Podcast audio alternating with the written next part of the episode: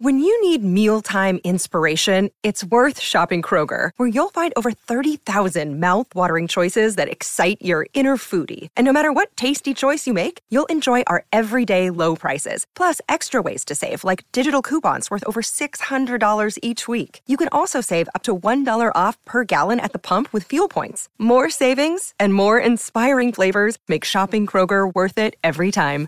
Kroger, fresh for everyone. Fuel restrictions apply.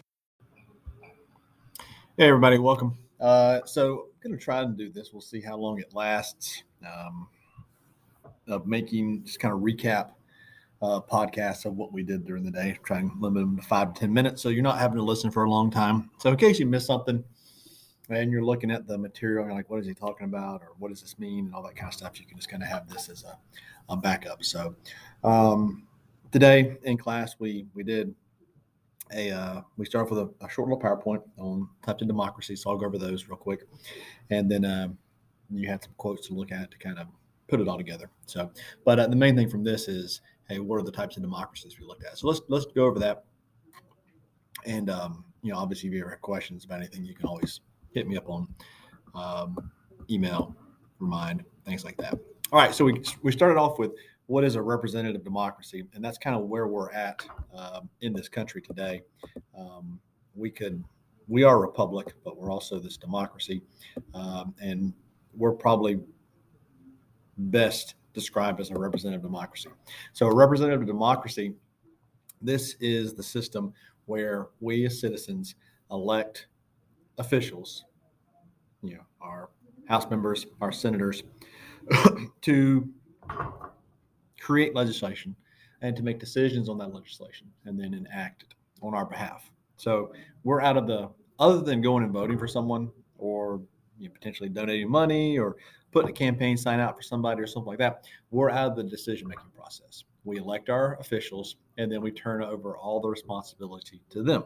They are going to create the laws and policies uh, and they're going to make decisions based on what they think we as constituents want.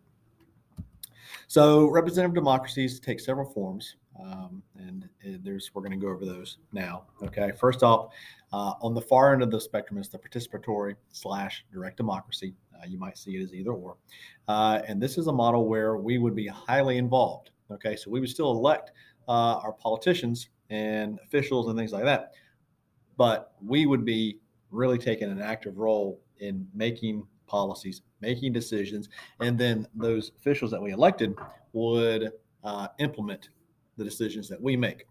So uh, this is the, the, kind of the far end of the representative democracy, uh, where uh, yeah, it's still democracy. We're still electing people, but we as citizens are playing a huge role in actually making the political decisions, these policy decisions, these law decisions, and then our politicians, our officials are implementing them a couple of terms uh, initiatives, referendums, and recalls. Initiatives, these are what it sounds like. This is citizens taking the initiative and getting a piece of policy created and then onto the ballot. Now, it does not work as easily as that sounds. Um, you know, if, if we were to do this, uh, we would have to, to get a legit piece of policy created, something that um, would you know, be worthwhile and make sense. We'd have to get a certain amount of signatures. I'm not sure of the number of signatures, and I think it varies from state to state, but we would have to get a certain amount of support behind us. And if we got that support, then it could potentially get on the ballot and be up for a, a vote from the greater uh, or the whole constituency of the state or the county or wherever we're getting this done. All right, so that's an initiative. Uh, a referendum, this is where our policymakers create something, but then they want to leave it up to uh, the constituents. And I like to use the example here in Gwinnett of the Sunday sales of alcohol.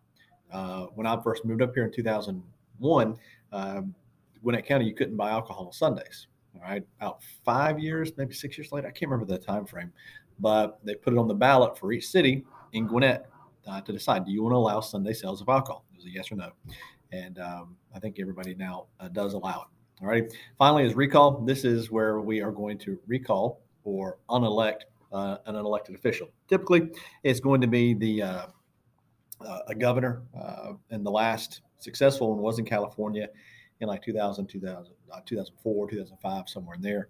Um, when Gray Davis was recalled, so unelected, voted out, and they voted for uh, uh, Arnold, okay, the Terminator. Um, so a couple type of, types of democracy. You got pluralist and elite. All right, so these are some theories of democracy that you need to know and understand.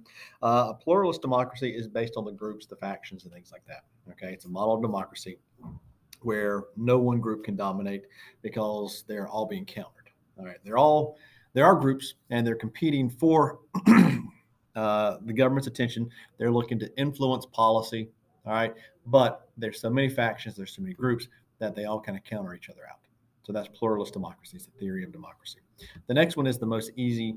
I don't know that that's not proper English probably, but um, the elite democracy. This is probably the easiest to understand, uh, and this is a belief or a theory or practice where a small number of wealthy, well educated are making decisions and influencing uh, the political decision making process. All right. It takes me and you, for the most part, out of the process um, as constituents. Okay. Or maybe you're super educated and maybe you're super wealthy and you're one of the elites.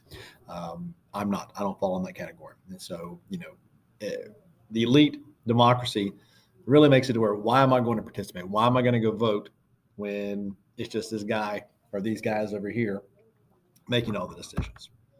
Uh, last little bit here majority versus minority. All right. Now, like I said in class, uh, the majority party versus the minority party. We're not talking demographics here. Right? And that's where a lot of people's heads go to when they see majority versus minority. So we're not talking democrat demographics. We're not talking, you know, uh, race, religion, sex, all those kinds of things. We're talking about uh, who wins versus who loses. So the majority, um, you know, uh, is the people that get 50.1% of the vote. Um, and know, democracy, that is kind of the heart of the of democracy is the, the majority rule. You win the majority, you get to make the decisions. The problem is, you know, you get 50.1% uh, versus the minority is 49.9. Um, is that true? truly a majority, then you get to make all the decisions for that other 49%. So, uh, a true democracy, a pure democracy, uh, we could run into problems with the majority party becoming um, this, you know, um, almost tyrannical government. So, we have to work hard to protect the minority rights of the, the people, the group that lost. Um, and so today we have that in place with our Constitution. It's going to protect the minority rights. Um, and if you go back and look, the founding fathers they didn't want really a democracy; they wanted that that republic, right? And, and a lot of it was because of this majority versus minority rights. There was a fear that a pure democracy could potentially become um, this tyrannical government, this tyrannical leadership, whatever you call it. All right. So we work hard in this country to make sure that yes, the majority wins and they get to make a lot of decisions, but we don't completely ignore um, and just you know put to the wayside the minority.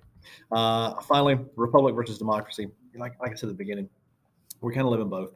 Um, and while we are a republic, we're also a democracy, and we're best described as that representative democracy that we said uh, on the first slide. So, representative democracy, where we uh, elect our officials and then they make decisions for us. So, um, that is the wrap up for today. Uh, hopefully, it wasn't too long, too painful for you. Uh, the PowerPoint should be shared on eClass if you want to take a look at the, the stuff there. Um, and I will talk to y'all uh, when I see you again, I guess.